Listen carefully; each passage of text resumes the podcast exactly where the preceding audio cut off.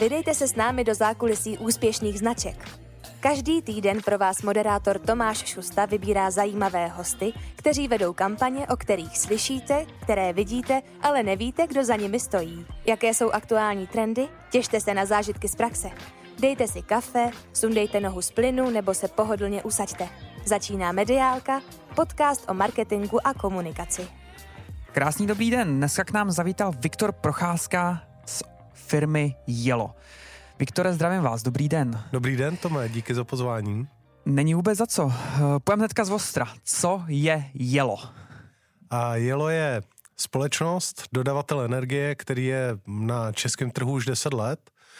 A naším majitelem je Pražská energetika a máme koupenou licenci z Německa, kde Jelo působí už od roku 1999 a má skoro milion zákazníků. Uh, práce s energiemi je poslední době žhavý téma. Uh, kolik máte práce za posledních pár měsíců?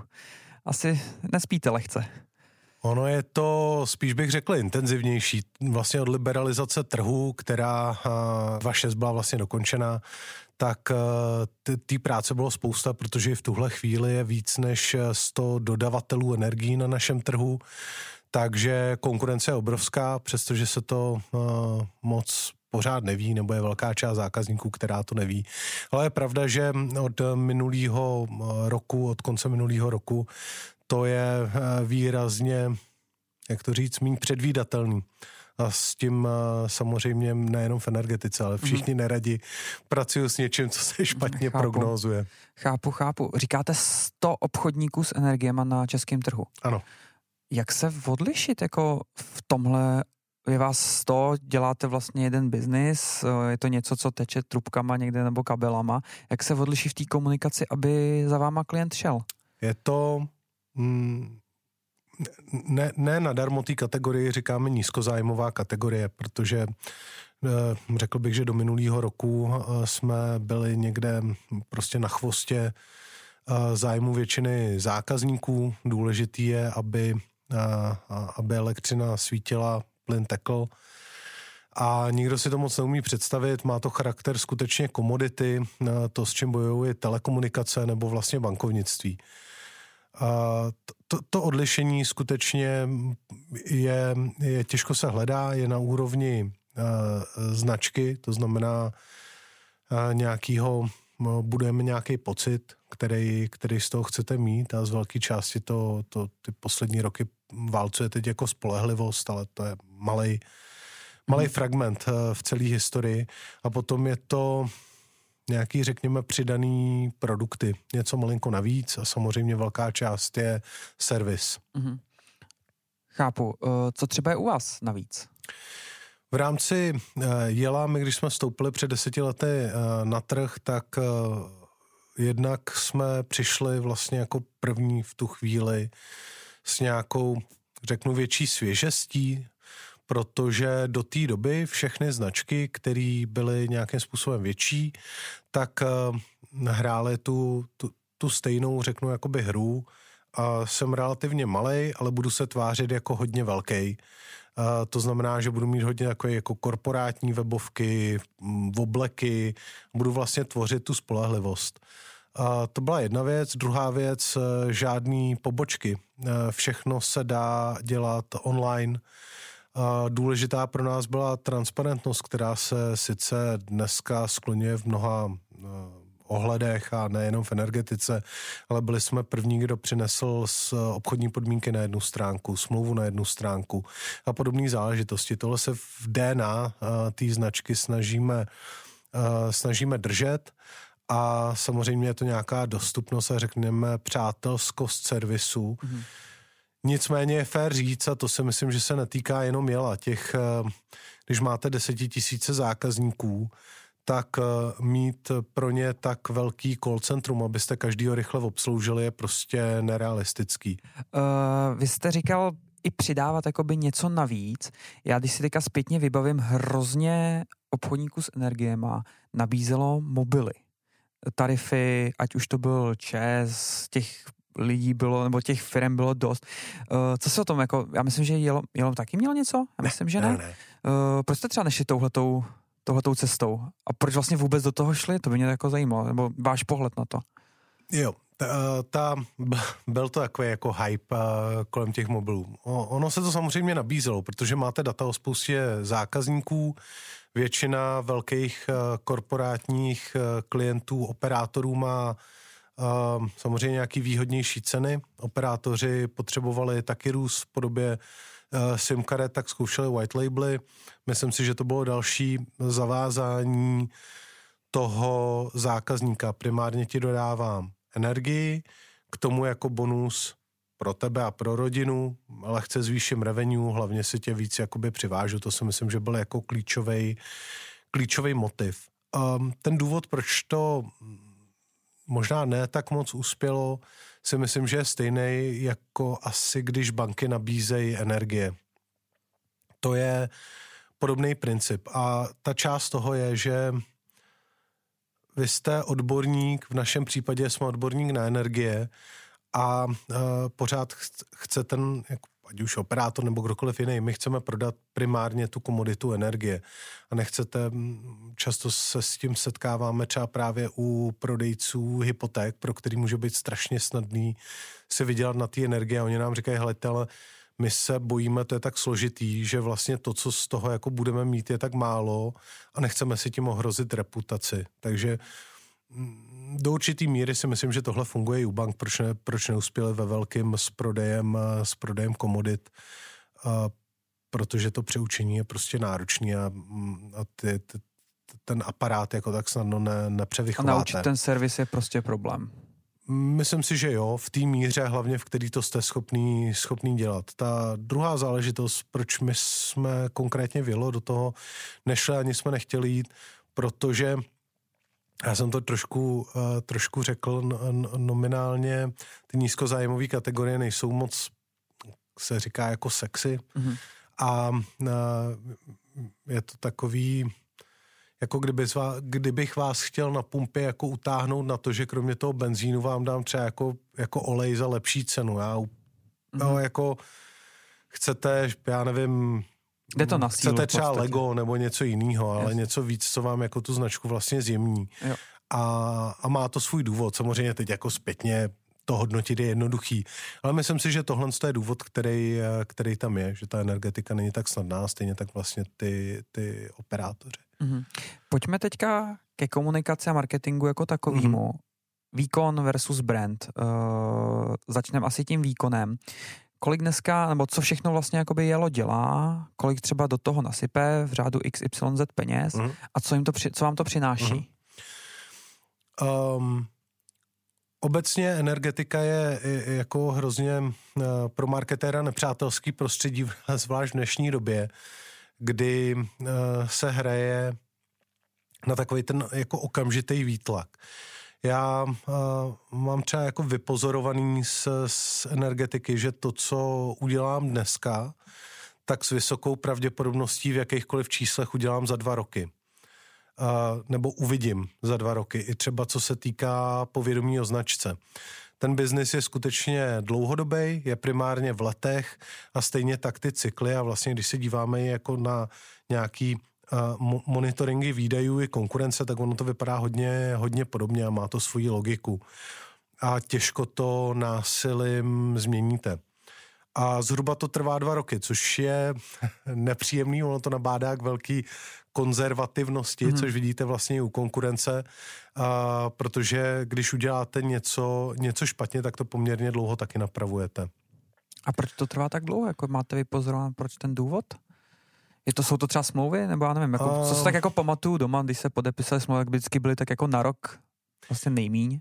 Jo, ten trh, než eh, teď došlo jako k těm zásadním výkyvům, které byly spojený vlastně s, s koncem skupiny kolem Bohemia Energy a vlastně s válkou na Ukrajině, která se vším poměrně hejbe, tak eh, skutečně, když se podíváte na změny dodavatele, tak tam ten obrok vidíte, jo? že v nějakou chvíli proběhla velká změna zákazníků který byly fixovaný na dva roky, takže bylo vidět několik let po sobě, že vlastně ta sinusoida tam, tam nějaká je, že dva roky to je jako mělčí, dva roky to je, nebo v obrok to je mělčí a v obrok to je, to je vyšší. Ta druhá záležitost je samozřejmě nějaký povědomí o značce, který je nesmírně důležitý. A ten trh jako takový u dodavatelů, přestože jich těch značek je 100, tak řekněme jako reálně přes 80% všech zákazníků ovládá zhruba 6 značek na tom trhu. To znamená, že v těch 20% je jako extrémní boj o každého zákazníka. No, Se taky... zeptám, jste v těch šesti? Ne, Jelo není v těch šesti, eh, Jelo je, řekl bych, v nějakých jako top deseti a to je právě ta zajímavost, že přestože jsme někde okolo 60 tisíc zákazníků, tak už v téhle výšce se bavíme u energetiky nebo jednoznačně má smysl se bavit u, u jakýkoliv firmy, že jste středně velká firma. Mm-hmm. Tam ty odskoky jsou obrovský. A uh, to znamená, že kdokoliv by chtěl dohonit ty top značky, uh, tak se to bude jako hodně blbě, hodně blbě dělat a jde to pomalu. A naopak e, začíná... A stojí to dost peněz? To určitě, to bylo vidět, e, já nevím, vzpomeňme na MND, mm. který bylo vidět ve své době v televizi každou chvíli a tam jako každý, kdo, kdo trošku kolem e, televize nebo reklamy chodí, tak si to asi dokáže jako odvodit nebo rámcově spočítat, kolik do toho museli nalít. Jo. A já nevím, nebo vezměme jiný odvětví, vezměme Airbank, jo, a já, mhm. já nevím, jaký mají zatím business case, ale rozhodně na začátku do toho museli uh, nalít tak jako obrovský peníze, že to už je jako složitější business case na to, i když máte 200 tisíc zákazníků, tak když to jako zhruba přes palec spočítáte, co do toho šlo, tak jako selsky vám to možná ne úplně sedí. Jasně. Jo, ale je to samozřejmě nějaká myslím si, že zatím je nějaký rácio, který budovali, protože když jsme zase potom sledovali ve zprávách eh, tu diskuzi, myslím, že to bylo mezi eh, G-Money a Airbankem, kdy, a nevím, v jakém je to teď stavu, diskutovali tu fúzi, tak samozřejmě tam třeba ta hodnota té značky a to u energetik bude úplně stejný. Jako začíná hrát svoji roli, nejenom kvalita toho portfolia, který máte, ale i to, jaký vztah k té značce máte. A v neposlední řadě, na co se zapomíná, u energetiky to platí úplně stejně jako u každého dalšího um, produktu, je to, že vy v momentě, kdy začnete dávat peníze do marketingu, tak se teprve máte šanci postavit na ten pomyslný start toho závodu. Ta, ta, ten svět, ať se nám to líbí nebo ne, je postavený tak, že pokud tam jako nestojím, tak nemůžu ani soutěžit. To, že abych se tady s váma jako dohodnul, že ale Tomé, já jsem si udělal tady jako energetiku, uh, tak asi seženeme třeba dohromady spolu 300-400 zákazníků a možná z toho nějak vyžijem, nedokážu říct. V Excelu to jako utrápíme, jo, a budou Jasně. mít individuální obsluhu. Ale, ale tam asi jako dosáhneme nějaký, nějakýho stropu. A tohle je důležitý vědět, že to, to fakt není o tom, jestli se mi za, za týden, za měsíc uh, ty peníze vrátí. Je to fakt investice, jako když jdete na pohovor tak a nemáte prostě čistý kalhoty, tak si dáte do čistírny, ať vám tam jako udělají puky. Já nevím, jestli se vám ta investice vrátí, ale pravděpodobně se s váma v té firmě nebudou bavit, pokud tam přijdete jako drban. Posloucháte rádi podcasty a přemýšlíte, jak si jejich pomocí získat větší povědomí a více zákazníků pro vaší firmu? Tento podcast vydává společnost EP Events and Production a pokud vás zajímá víc, podívejte se na web events.production.cz. Najdete tam případové studie, články s radami a tipy pro úspěšný firemní podcast. A samozřejmě taky kontakty na nás. events.production.cz Jasně, rozumím, chápu. Malinko jsme už se přesunuli k tomu brand marketingu. Já jsem si vás s dovolením trošku projel. Uh, LinkedIn, Facebook, YouTube, Instagram. Uh, začnu od toho posledního. Instagram v poslední době, on to není tak dlouho, co z toho zakládali, si myslím. Uh, co to, že až teď? Já jsem Můžu za to asi z části já, já jsem poměrně nepřítel sociálních médií. a, asi to do, doplním nepřítel uh, u energetiky. Protože, a je to právě to, o čem jsme se bavili, že to je nízkozájmová kategorie. My vlastně ten, ten content, který dokážou dělat třeba sportovní značky, tak um, ta, ta efektivita toho, abychom ten content kvalitně tvořili a dávali ho na sociální média, bez jakýkoliv vazby vlastně na to, co děláme, je, je extrémně problematický. Ten, ten Instagram tam máme a přibyl vlastně jako logický doplnění toho, když Meta vstoupila aktivně do Instagramu a začala propojovat právě kvůli tomu, aby zvýšili revenue, tak začaly propojovat ty facebookové profily. Pro nás je daleko důležitější uh, facebookový profil, který má i mm, informativní charakter, což vlastně je do určitý míry osud toho Facebooku. Ta, ta cílová skupina, která je uživatelem energií, jako z definice, mm-hmm. je, je věkově starší, v 18 jako málo kdo řeší svého dodavatele, um, svého dodavatele jako energií a, a logicky to začnete řešit, já nevím, přijde rodina, nastěhujete se do, do svého, kdy to do toho života vstoupí. A Facebook se celkově, a si myslím, teď jako určitě se najde spousta lidí, kterými to budou vysvětlovat, že to tak není, ale fakt posouvá do nějakého jako trochu obslužného kanálu. Hledám tam informace, když se něco děje, u nás není tolik rozšířený Twitter, který je na takový ty rychlejší jako noticky a, a k tomu je to doplňkem. LinkedIn má spíš uh, charakter a to jako pro nás určitě nějaký B2B a řekněme PR komunikace, kde ukazujeme spíš těm partnerům, mm-hmm. z jakého jsme těsta a, a že jako a, a řekněme nějaký jako pr výstupy. Jak vám na Facebooku funguje třeba nějaký jako, nechci říct úplně community management, ale nějaká, já to vnímám asi jako infolinku v tuhle tu chvíli jako u energetiky. Když nevím, možná nějaký výpadek někde, tak v podstatě jako jdu na Messenger a rychle napíšu na jelo, hele, co se děje, proč se neděje a tak. Hmm. Je to tak, není to tak? Jako v zásadě je a ty zkušenosti, co s tím mám, tak uh, skutečně je část lidí, která na Facebooku je, využívá to, když se třeba na poprvé nedovolá nebo nemá rychle odpověď na e-mail, tak samozřejmě jde a je to i ventil na nějaký jako hejty, prostě jo, je to tak, hmm. no. A jak je to u vás sedí? Máte třeba přímo jako na call centrum vyčleněného člověka, který je u Facebooku, nebo je to prostě někdo od vás z marketingu, z komunikace? Jo, outsourcujeme, Aha. outsourcujeme, to není to ani z marketingu, ani z call centra a uh, máme tam nějaký, nějaký spouštěče a vlaječky, který, když ta komunikace běží a řekněme podle nějakého jako standardizovaného energetického návodu nejsou schopný ty běžné uh, dotazy uh, odbavit, tak tak jdou potom do nějaký jako obslužní fronty, která řeší ty složitější věci, já nevím, typu záloh nebo tohle, kdy, kdy ty lidi nechodí do, do systému. Uh-huh. Uh, ještě ohledně brand komunikace. Uh, vy jste nedávno spustili kampaň interview se spotřebiči.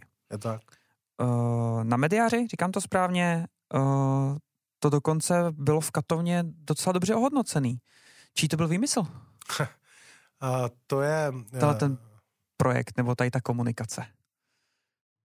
Ono to má poměrně, poměrně historii. My jsme začali že pár let zpátky, kdy jsme měli vlastně první povídání, kde hlavní roli hrály spotřebiče.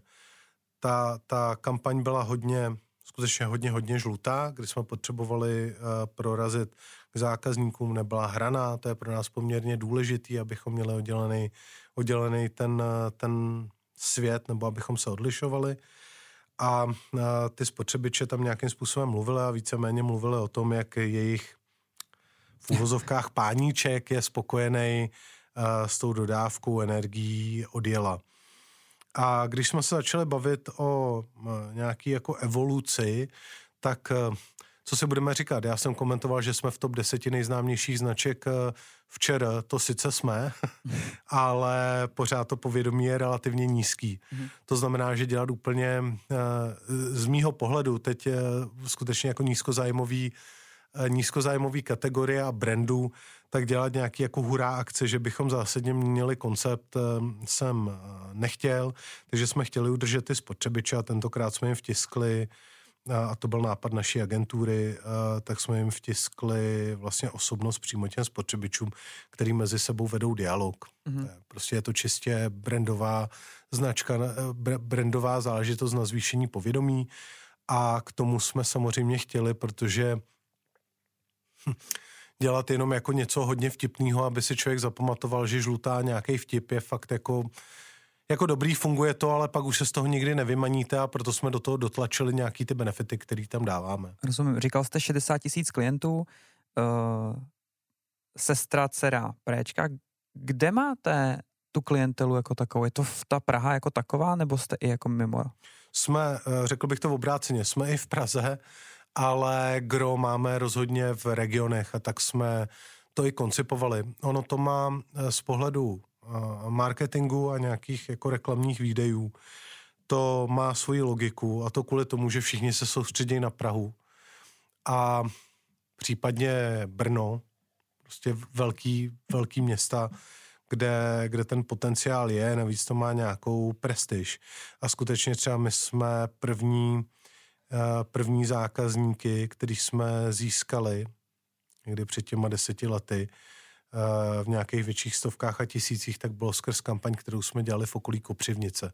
Hmm. To znamená, že tam ten potenciál je a takový to, to, to vnímání být, být blíž uh, jako je a nikdo to nevyužívá. Jasně, hmm. není to lehký. Eh, což mi vlastně tak jako nahrává, když je komunikace pro Prahu a komunikace pro regiony musí být za mě jiná, protože ty lidi tam uvažují trošičku jinak, ta bublina tam je, prostě mm-hmm. tam je jiná. Mm-hmm. Uh, jak se to řídí jako z Prahy, protože co si budem povědat, prostě furt jsme v té bublině tady pražský, kde je všechno první, eh, jako první to odchází a přicházejí nové věci, tak eh, třeba jako nabrýfovat agenturu, jak je jako složitý v tomhle tom. To, co se snažíme dělat každý rok a děláme, tak uh, snažíme se mít nějaký event, který máme primárně mimo Prahu. A jeden z těch důvodů, proč ty eventy děláme, nebo oni jsou dva. Jednak, aby lidi, který naši kolegové vlastně, aby viděli tu, tu značku tam, kde je silná, když to takhle řeknu. A druhá věc, aby si vlastně dokázali šáhnout na toho jako běžného zákazníka. Ta druhá věc, která je, vy jste to řekl jako v rámci té bubliny, tak my občas podceňujeme ty zákazníky, kteří jsou právě mimo Prahu a velký města. Oni jsou nám let kde jako daleko podobnější, než, eh, než v Praze chceme, chceme připustit. Ten, ten, ten zákazník je skutečně do určitý míry univerzální. Takže to jsou dvě věci. Já bych jako asi všem doporučil, kdo touhle cestou jdou, jako o něco méně podceňovat a rozhodně pravidelně se jezdit dívat. Fakt jako ten pro mě třeba já se snažím po každý na to aspoň na chvíli dostat, nebo kdykoliv eh, jezdím mimo Prahu nebo do vsí, tak fakt si někde chvilku sednout a pozorovat, co se děje. Konec konců, Ježíš Maria, jestli jezdíte do práce autem, tak jeďte jako někdy si dejte hodiny, hodinu tramvajema po Praze.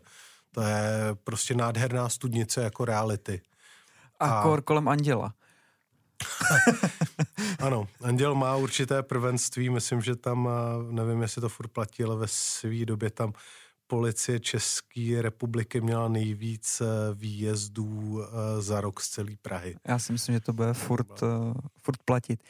Pojďme se vrátit ještě k té komunikaci.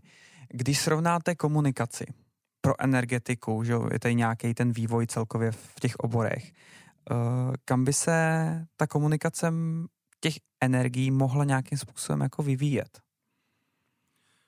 Jak oslovit třeba toho klienta, na kterých platformách být a tak dále.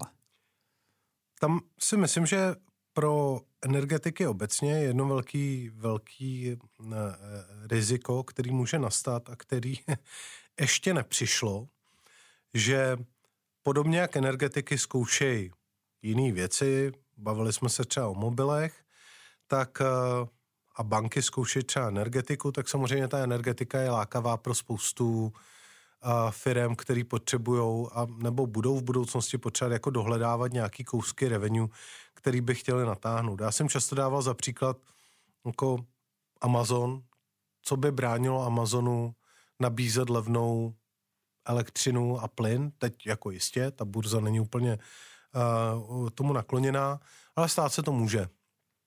A v momentě, kdy oni na tom uh, nepotřebují mít ten servis, nebo nepotřebují vydělat, nebo půjdou jenom po ceně, tak, tak to bude relativně jednoduchý. A teď si představte, že Amazon má, tuším, že Amazon má Alexu, takže v momentě, kdy já už ani se nebudu jako na nic dívat, ale ty Alexe třeba řeknu, ať mi najde jako levnější elektřinu a nebavíme se teď jako o jednotkách let, ale bavíme se, já nevím, třeba o desíce let.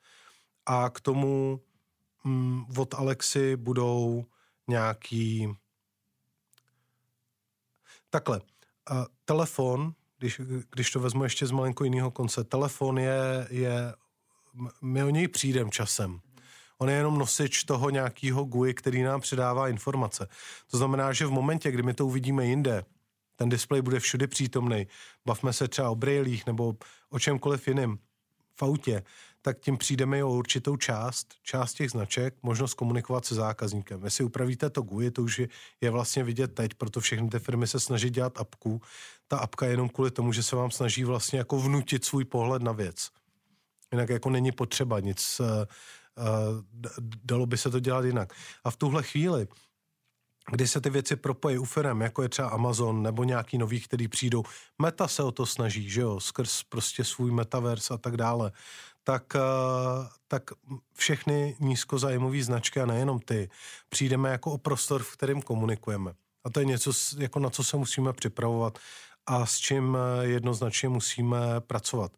Protože na druhou stranu je to i příležitost. Stejně tak my teď využíváme třeba, um, já nevím, dobíjecí infrastruktura, elektromobilita, když třeba řeknu, nebo, nebo jiné záležitosti. Je něco, kde už jako jelo, jde touhletou cestou? My už delší dobu máme, když jsme prošli nějakým jako repositioningem před pár lety, a říkali jsme, OK, my už jako nejsme jenom odborník na tu energetiku, a naopak se snažíme hledat právě prostor um, v nějakých jako propojeních s jinýma odvětvíma a ne nutně telko. Je to sakra těžký, snažíme se jít někdy do nějakých jako těch emočních, víc emočních záležitostí. Minulý rok jsme třeba měli Jelo plus HBO Go, dneska už to je HBO Max, kdy jsme nabízeli jako k nějakému produktu vlastně předplatný, nabízíme přímo produkt spojený s klimatizací, to je zase blíž té energetice. Těch pilotů jako bylo, bylo spousta, dívali jsme se v historii na pojištění, na banky a tak dále, takže snažíme se každý rok, abychom do té jako z té DNA se pokusili vytáhnout něco udělat nějaký unikátní produkt, na kterém se i my naučíme a vlastně skrz to hledáme a učíme se, jaký jsou ty nové cesty, mimo jiné. Posloucháte rádi životní příběhy a osudy lidí, kteří své aktivní roky prožili v divokých devadesátkách? Podcastu Old Schoolers vám Tomáš Nezmeškal každý týden představuje zkušené biznismeny a zajímavé osobnosti. Zkrátka inspirativní lidi, kteří našli své poslání a nebáli se plnit si své sny. Jak se dopracovali až tam, kde jsou dnes? Podcast Old Schoolers nejlepší scénáře dokáže napsat jen život sám. Odebírejte na všech podcastových aplikacích, jako je Spotify, Apple Podcast nebo Google Podcast. Rozumím. Na začátku jsme se bavili, že komunikace energií je dneska těžká, nedá se úplně předvídat díky cenám. Není to tak dlouho, co Bohemia Energy odešla z trhu. Teď se spíš zeptám, jak to vnímáte, uh, tu komunikaci, když odcházeli? Zvládli to, nezvládli to? Kde mohli zapracovat? Uh, kde to měli zvládnout daleko líp? To je dobrá otázka. Um, jako vlastně to zvládli. V tom smyslu, že ono se samozřejmě nabízí jako velká konkurence říct, že ne, ale jako na, na to, jak to probíhalo a jak intenzivní ta situace byla, tak to, uh, tak to zvládli. Uh, a to, co si myslím, že tomu nahrává, že vlastně už to je nějakou dobu poté a ve zprávách nebo v informacích se to neobjevuje v nějakým jako, nechci říct zlým, ten milion zákazníků, který najednou hledali dodavatele, tady byl. Jo, ale že se to jako netáhne, že se jim to podrželo, ať už šikovností, nebo tam k tomu nebyl důvod, a podrželo udržet v nějakém rámci. Byla to bezprecedentní situace, byla nepříjemná, a jako nechtěl bych tam být, no. Rozumím. Uh, myslíte, že z těch 100 značek, které tady ještě jsou, se to odehraje v blízké budoucnosti u některých? Bez pochyby ano. Takže už bude jenom na nich, jak to odkomunikují. No on se o ně možná nikdo nebude zajímat, protože tak velkých firm jako ta, ta velikost té celé skupiny Bohemky byla extrémní. Tohle už jako moc asi nemůže nastat. A navíc byla tak bezprecedentní, že to byl skutečně šok. To už jako se v téhle míře už se to asi opakovat nebude. Viktore, já děkuji, že jste dorazil a budu vám držet palce, ať se nestane to, co Bohemce. Díky moc za pozvání. Díky, mějte se. Naslyšenou. Mediálku si můžete pustit v podcastových aplikacích, jako je Spotify, Apple Podcast nebo Google Podcast, tak nezapomeňte odebírat. Chcete dát Tomášovi zpětnou vazbu nebo doporučení na hosta? Napište mu rovnou na jeho Instagram nebo na LinkedIn. Tak zase za týden.